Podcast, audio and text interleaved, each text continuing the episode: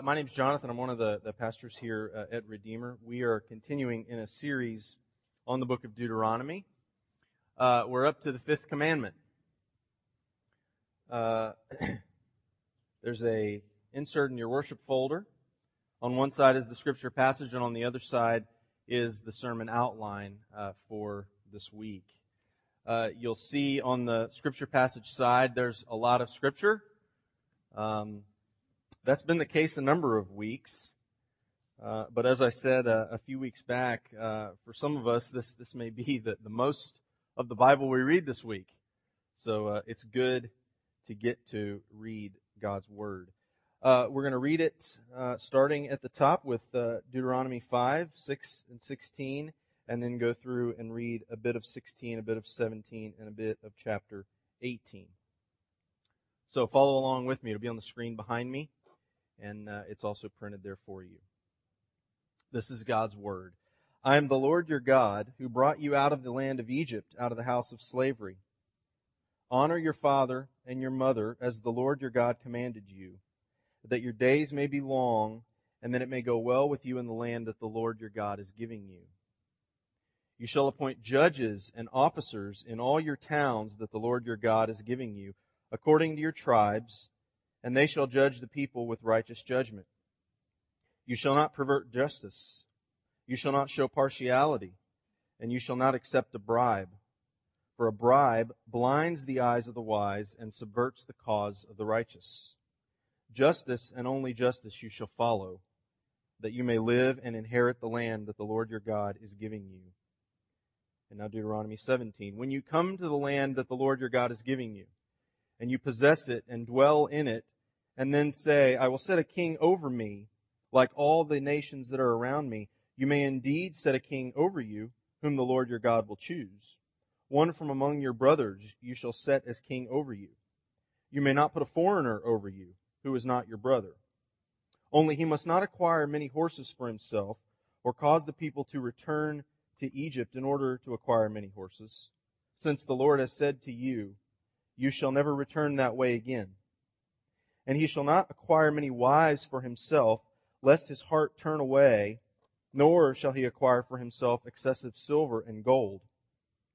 And when he sits on the throne of his kingdom, he shall write for himself in a book a copy of this law, approved by the Levitical priests. And it shall be with him, and he shall read it all the days of his life, that he may learn to fear the Lord his God by keeping all the words of this law and these statutes and doing them, that his heart may not be lifted up above his brothers, and that he may not turn aside from the commandment either to the right hand or to the left, so that he may continue long in his kingdom, he and his children in Israel. And then last from Deuteronomy chapter 18. The Levitical priests, all the tribe of Levi, shall have no portion or inheritance with Israel they shall eat the Lord's food offerings as their inheritance. They shall have no inheritance among their brothers. The Lord is their inheritance, as he promised them. And this shall be the priest's due from the people, from those offering a sacrifice, whether an ox or a sheep. They shall give to the priest the shoulder and the two cheeks and the stomach. The first fruits of your grain, of your wine, and of your oil, and the first fleece of your sheep you shall give him for the Lord your God has chosen him out of all your tribes to stand and minister in the name of the Lord, him and his sons for all time.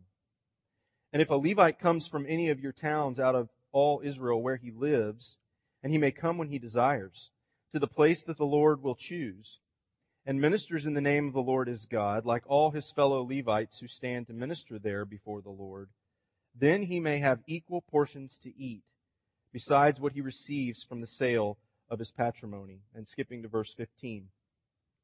The Lord your God will raise up for you a prophet like me from among you, from your brothers. It is to him you shall listen, just as you desired of the Lord your God at Horeb on the day of the assembly, when you said, Let me not hear again the voice of the Lord my God, or see this great fire any more, lest I die.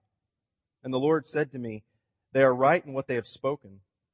I will raise up for them a prophet like you from among their brothers, and I will put my words in his mouth, and he shall speak to them all that I command him.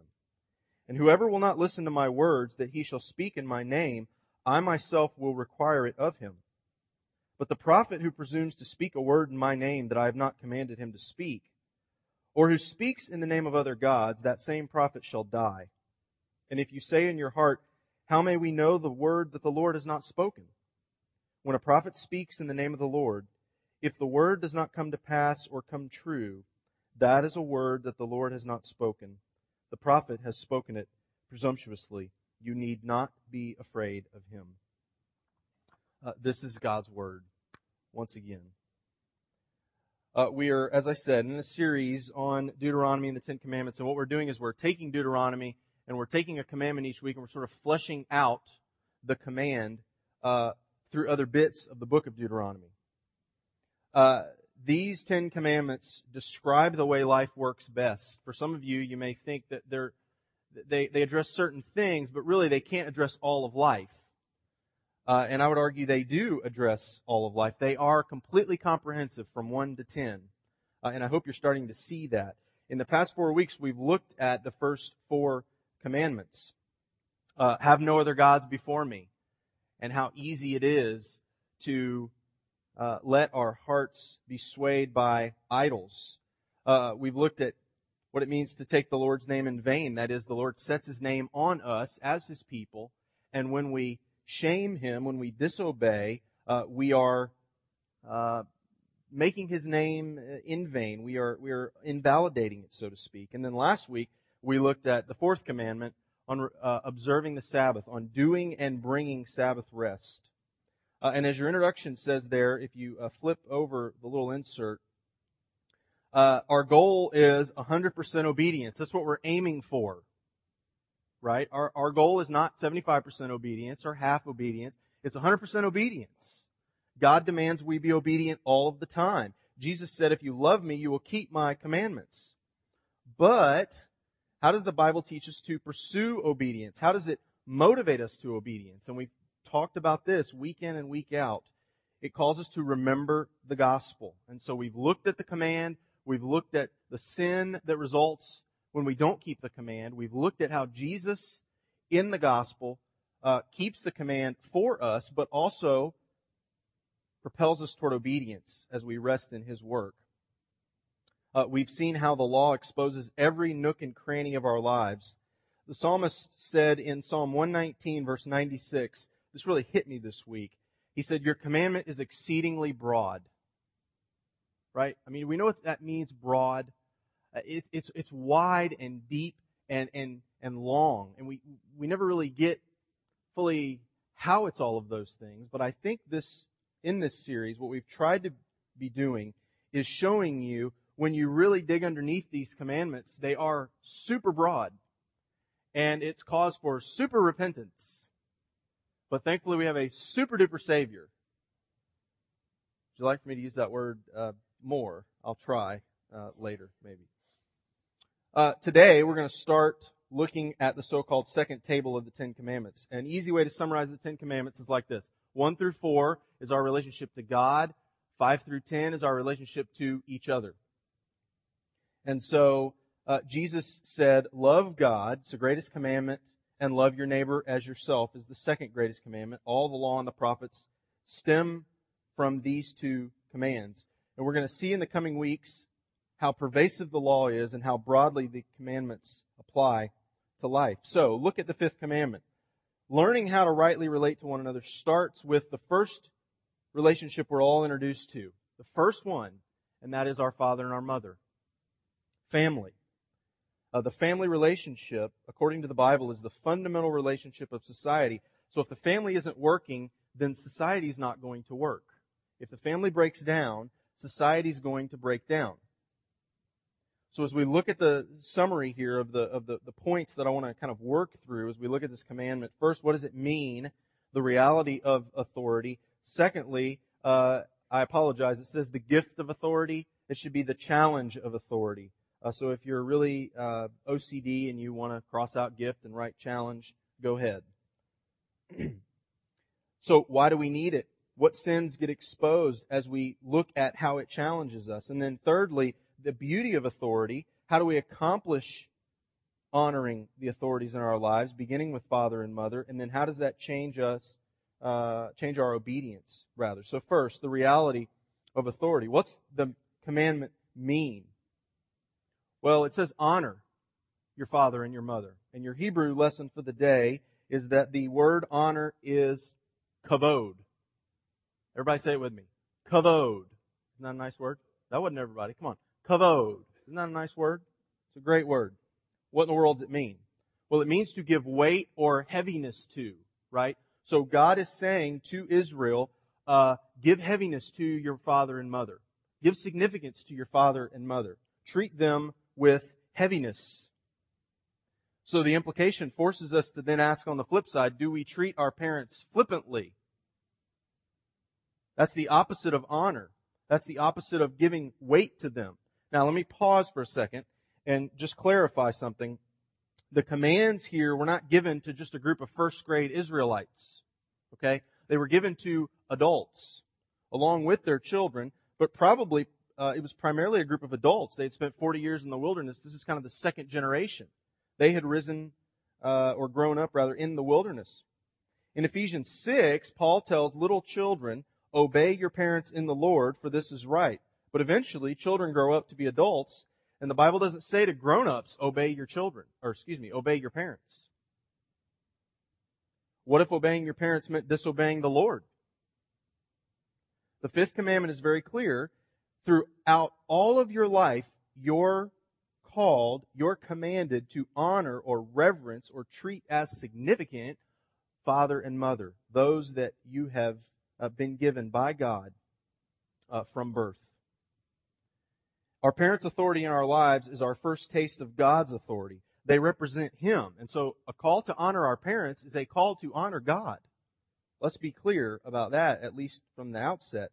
When we treat our parents flippantly, when we don't assign them the heaviness that they're due, we're likewise treating God flippantly, and we're acting like God's weight isn't important. Uh, but how will children learn what it means to honor their father and their mother? They have to be taught. And obviously, parents, you know, teaching requires speaking. Giving our kids a moral compass requires that we talk to them about morality. But they also have to see, right? They have to see mommy and daddy, for example, honoring grandma and grandpa. Okay? They have to see us honoring our parents. If you go back to Deuteronomy 6 verse 20 that we kind of opened the series with, Moses says, when your son asks you in time to come, what is the meaning of these commands? Why do we keep the law of God? Uh, the implication there is that our children will ask us if they actually see us, right? They have to see us taking the law of God seriously. We have to be doing God's commands in front of them for them to actually ask, uh, why are you doing that? Otherwise, they're going to ask us why we're doing other things. So our children are only going to learn to honor father and mother as well as all authority insofar as they see their parents honoring the authorities in their life. Now we read que- uh, several questions from the Westminster Larger Catechism this morning. Question 124 says, or expands, I should say, the meaning of father and mother in the fifth commandment to all authority. And it even goes so far as to say that the scope of the fifth commandment is how we relate to people above us, below us, and people who are equal to us, right? Our inferiors, our superiors, and our equals.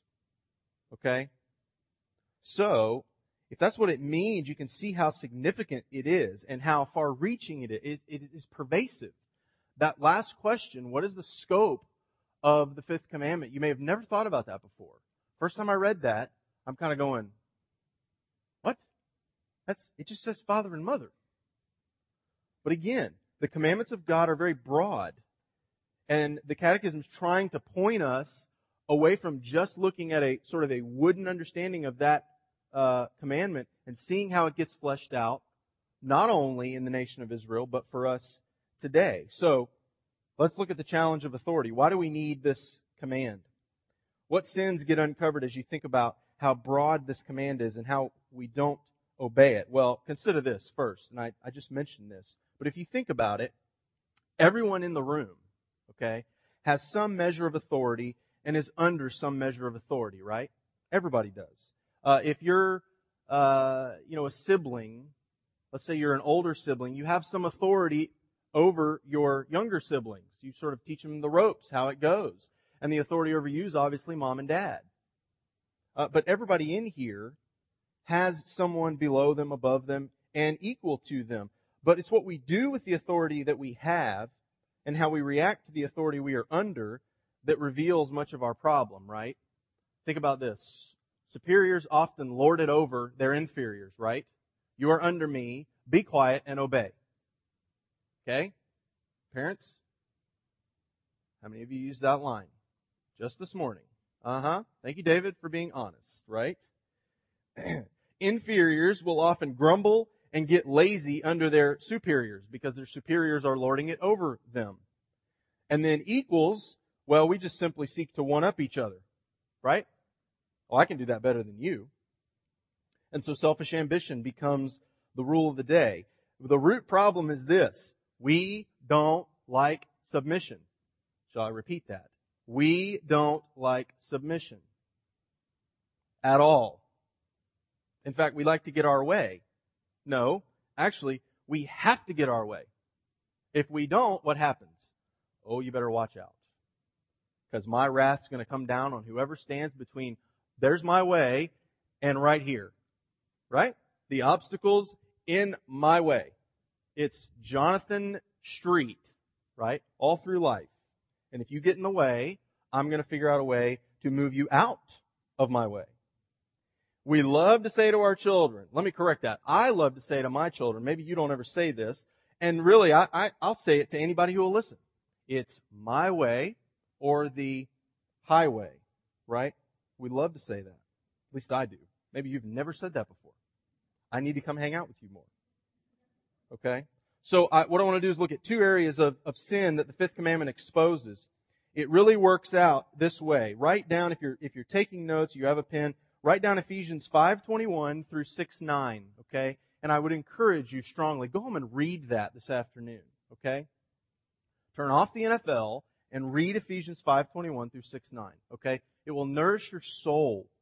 And Paul really works through three relationships that I'm going to kind of highlight or allude to husband wife, parent child, master slave. Okay? And how the fifth commandment exposes the sin in us uh, as we kind of think about those three relationships. Well, first, we don't like submission.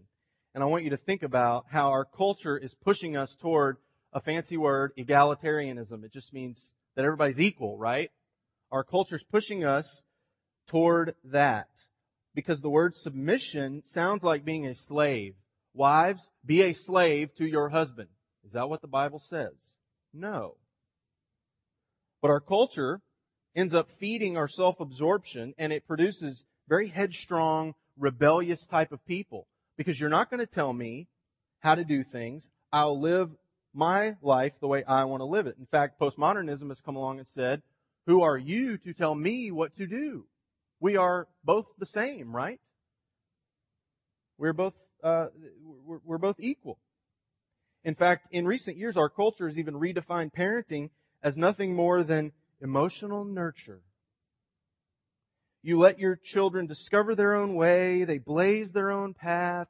You don't make any demands of them. You just, oh, you know. It's so cheesy. And yet books are written about it and our culture is pushing it. Don't force your children to submit. They're not your slaves. Let them discover their own path. Ah. Peace, love, and joy, and Volkswagen vans and stuff, you know? And so what are we doing? We breed a passion for self-will, which, which, which works against the call, the biblical call to submit and honor authority. What's this approach doing? What it's trying to do outside of the gospel is it's trying to correct the tendency that those who are given authority have to be tyrannical, right? If you're given authority, there's a tendency to want to lord it over and be a tyrant over those under you. But it's also trying to correct the tendency of those under authority to be a doormat for their superiors, right? Both are wrong responses to submission. The problem is the Bible never frames the call to submit as a call to a slavish, mindless obedience to a, to a tyrannical power. The Bible never does that. Paul says to submit in Ephesians 5:21 out of reverence for Christ. He says, submit to one another out of reverence for Christ. And so the call to submit and honor authority that you find in the fifth commandment is, is grounded in the gospel. So, wives, children, employees, did I cover the room pretty much? Hope so. Ask this question. How can I consistently demonstrate with my words, actions, and attitudes the respect, honor, and submission due the person that God has placed over me? Now, how am I disrespectful or contrary, headstrong, lazy, or even manipulative? That pretty much covers it right there. Okay? Now, uh, an illustration is one of my children is very headstrong. She was told a few weeks ago, upon getting out of the car after a long day of school, and her mother had worked until God knows when in the day, right? And so they got home, and her mother said, please take a shower. Go in, take a shower. And you would have thought that she'd have been told to, you know, uh, I don't know, do 50 multiplication tables for the next 12 hours. She just went bonkers. And she started crying and she just fell apart. And here's the line. You ready? She said to Jamie, why can't I just have my way? I'm not going to tell you what Jamie said in response to that. Okay?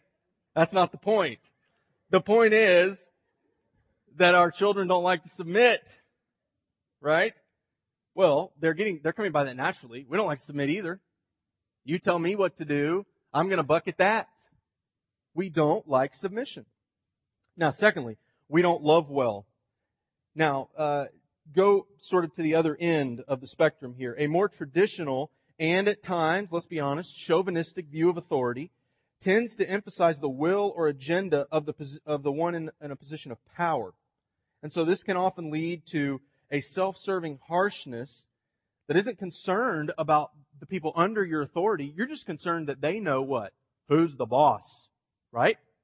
I don't care really about you. I just want you to know, uh, I'm the boss. You better remember, I'm the boss. And so this can produce neglectful, domineering leadership. I mean, parenting too, after all. The people under me don't matter. It only matters that they follow. We call those under us to obey or else. And again, this approach or this tendency, this view of authority, apart from the gospel, is trying to correct the possibility that sometimes people with authority will abdicate their role, just give it up because after the people under me, they're not listening to me. So I'm just gonna, so this approach is reminding them, no, no, no, you are the boss. You can't leave. Otherwise, they wouldn't know what to do without you. Right? But it's also trying to guard against the fact that often those under authority seek to usurp those with the power. What does usurp mean? It means sort of sort of go underneath and deceitfully try and take power away, pull power away from the person above them. But the problem is it doesn't produce authorities that are loving or seeking to serve those under them. Now, here you go. You thought you were getting away. Husbands, parents, and employers or bosses. If you're a boss, if, if, if there are people under you in this room, ask this question. How can I, by my words, actions, and attitudes, nourish, protect, care, and treat fairly the person God has placed under my care? How am I unfair or self-serving or harsh or neglectful or irritating or discouraging or domineering? Now I read these questions and I'm done. Okay? It's to the confession booth I go. Because I got lots of sin to repent of just in these two questions about how I uh, am disrespectful to those above me, headstrong, lazy, or manipulative, and for those under me, I'm self-serving, I'm harsh, I'm neglectful, and I'm domineering. Now, uh, I'm not going to tell you what Jamie said in response to why can't I just have my way. What I am going to do is tell you how I like to, um, well, let's call it unfair domineering parenting. I'm really good at that. In fact, I should write a book on it. Example of this would be if either one of my children want to say something to me, I don't care what it is, if I'm in the obey me mode, right? Which is usually about 7.30 p.m. on a weeknight, right? I'm in the obey me, I don't care about anything else, obey me right now mode. Okay? We could be outside in the driveway. The house could be burning. It could be going up on fire. My computer, books, anything in there. Uh, daddy, I just want to be quiet. Go get a shower. But the house, be quiet. Go get a shower. Okay? Daddy, your car just got stuck. I don't care. Go in and take a shower.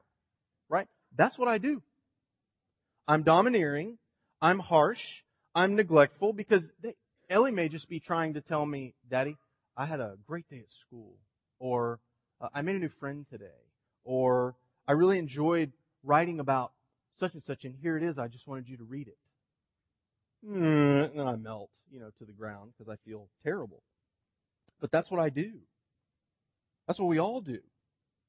With those un, uh, above us, why can't I just have my way? And with those under us, just be quiet and listen. But the house is on. I don't care. Right? Nothing else matters at that point except that you obey me. So, you can definitely see how challenging it is to honor authority, right? Whether it's parents, whether it's a spouse, whether it's a boss. The only way we can ever hope to accomplish the high call that the fifth commandment sets to honor father and mother and all authority is to see the goodness and beauty of authority, which is epitomized for us in the person and work of Jesus. Now, we read portions of Deuteronomy 16, 17, and 18. Why did we do that? Well, it's Moses' instruction to the people about the authorities that God has set in place in Israel. And so he talks about the judge, the king, the priest, and the prophet. And of course, this is already in light of the fifth commandment. Okay? So the call for Israel was to honor their parents throughout all of life. But the authorities God set in place in Israel were to receive honor as well. And so it's important, we need to consider how the entire authority structure in Israel reinforces the call to obey and honor authority. Dads, here's the scary thing. What the judge, prophet, priest, and king were in the nation, in society, we are called to be within our family unit. That's scary. Especially when you consider what all these offices did. So let's look at them. In Israel, the goal of each office of authority was to model God for Israel.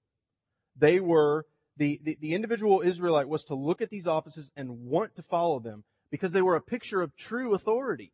All, all four of them. So look at this. The judge exemplified the way of the Lord by doing justice, by not perverting justice, by not showing partiality, by, by, by, by judging righteously, Moses says. The priest exemplified dependence upon the Lord to provide for every need because they were dependent on the people's obedience to give because the Levites didn't have an inheritance. And so it was the job of the, or the call of the priest to live in dependence on God. The king exemplified servant leadership. He wasn't interested in pursuing warfare or women or wealth, which was what every other king in the ancient world did. He was called to exemplify servant leadership, to love the law of God. Fourth, the prophet was a model of God's messenger to the nation. He was a picture of Israel being a light to the nations. And so you've got judge, priest, king, and prophet. But as you read through the history of Israel, you see no Israel ever perfectly and completely carried out one of these offices. No one was the perfect judge. No Levite was ever the perfect priest. There was no perfect king. Even though David was a man after God's own heart, he still uh, sinned royally.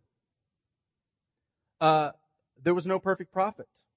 In fact, as Moses says, the Lord will raise up a prophet for you like me or after me. Uh, that never happened.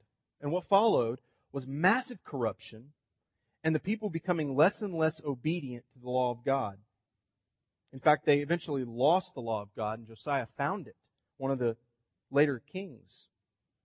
So as a result, authority wasn't seen as a good thing. But we all know if you read through the history of Israel and you come to the New Testament one day, an Israelite comes who would be the most beautiful picture of authority the world's ever seen. And that's obviously Jesus. Jesus was the perfect judge, the perfect priest, the perfect king, the perfect prophet. Listen to this. He walked in the way of the Lord, doing justice and righteousness every day of his life. He submitted to the authority and will of his Father. He lived in total dependence on his Father for every need. Jesus is the perfect servant king who pursued peace and called his followers to give away their wealth rather than hold tightly to it. And finally, Jesus proclaimed the Word of God, but not only that, he is the Word of God made flesh. And by Jesus' death and resurrection, he has shone the light of his glory into every heart that believes in him by faith. Now, this is amazing. Listen to this. We're almost done. Listen to this. The same one who said this, all authority in heaven and on earth has been given to me, right? You remember him saying that? The same one who said that lived in perfect submission to his heavenly Father. Jesus knew beyond a shadow of a doubt that his Father was for him, so he could happily submit to whatever God asked him to do. But you would have never known that he had all authority in the world. I mean, think if you're a disciple and you've walked all the way through his life and you get to Matthew chapter 28 and you re- and you and you hear those words come out of this man's mouth. It's incredible. You would never know that he had all authority in the world because he served, he was quiet, he was humble, he was the most beautiful person ever. And so for you and I, as we come to uh, the last point there, if we can see the beauty of authority, the, the, the perfect submission of Jesus, and the perfect carrying out of authority. Here's a man who had all authority in heaven and on earth, and a man who was perfectly, 100% totally sold out to submitting to his Father. If we can see that, if our hearts would be captured by his work, by faith in the gospel, we can move toward honoring all the authorities in our lives, whether as superior and inferior or an equal. Because if we remind ourselves daily of why we obey, not to gain acceptance with God, not because we want to prove ourselves to God, but because of what Jesus has done for us. And as we begin to reflect on that more and more, we obey out of love and gratitude, not out of compulsion or fear. And so this is it right here. Listen. The gospel produces a joyful submission to those over me, but it also produces a nourishing care for those who are under me. Okay? We can joyfully submit in the gospel to those who are over us. Notice I didn't say submit. I said joyfully submit. Kids, uh, children, whatever you want to be called, when your parents say something, yes ma'am. And, it's, the goal is that you would want to obey them. That you would love their voice saying, go take the trash out. Okay? Ellie, I want you to love the sound of my voice saying, go take a shower. Yes, sir. That's exactly what I wanted to do at that particular moment in time. The gospel produces joyful submission, but it also produces a nourishing care for those under me. If you have authority, if you have people under you, okay, husbands, parents, bosses, if you have people under you and you are a Christian, but you're under the master authority, the greatest authority, how could you ever possibly, having received from him what you've received, treat those under you without love and nourishment and care. When I keep who I am in Christ in perspective, that is first, I'm part of His bride, I'm His child, I'm His slave, then I will approach the authorities in my life as an extension of God's authority, which is ultimate. It's a very humbling change that occurs in our heart. Because God's goodness will lead us to believe that authority is good. It's good that He's placed authorities in our lives it's good that He's given authority to our father and mother from birth, and we are called to honor them. It's good that we have bosses. It's good that we're called to obey people And yet, it's also good that some of us have been given a measure of authority, and how we use it will determine how those who follow us follow and how obedient uh, we can be in the face of that. So let's pray that God would work into us, into our hearts, a love of authority, children, a love for mom and dad, uh, husbands, a love for your wives, wives, a joyful submission to your husbands, bosses, a love and a care, a nourishment of those under you, and employees, a, a, a diligent, hard working uh, for those um, above you. Let's pray. Lord Jesus, thank you that you are the perfect picture of authority, that all authority in heaven and on earth has been given to you, uh, that you are, uh, wow, you commanded the stars to come into existence, and boom, they came into existence. That you have that kind of authority, and yet you lived in perfect and total and complete submission uh, to the will of your Father. Uh, I pray that you would work into our hearts uh, a sense of love and gratitude for how beautiful, how beautifully you have carried out your authority and how beautifully you've sat under the authority of your Father. And as that begins to take root in our hearts, that it might produce in us obedience, a love of obedience uh, to those authorities in our lives. And may you receive glory and honor as a result. We pray in Christ's name. Amen. Uh, and so for the benediction, uh, as you go, as we've just sung, we can fall down and lay our crowns at the feet of Jesus, who has ultimate authority, uh, because he would love us enough to come, uh, because he would have mercy on us to forgive us of our sins. We can humbly fall before him, uh, to whom all authority has been given. Uh, and from there, go out obediently to carry out the mission that He's given to us. So receive the benediction as you go as a blessing over you. May the Lord bless you and keep you. May the Lord make His face to shine upon you and be gracious to you. May the Lord turn His face toward you and give you His peace, both now and forevermore. Amen. Go in His peace.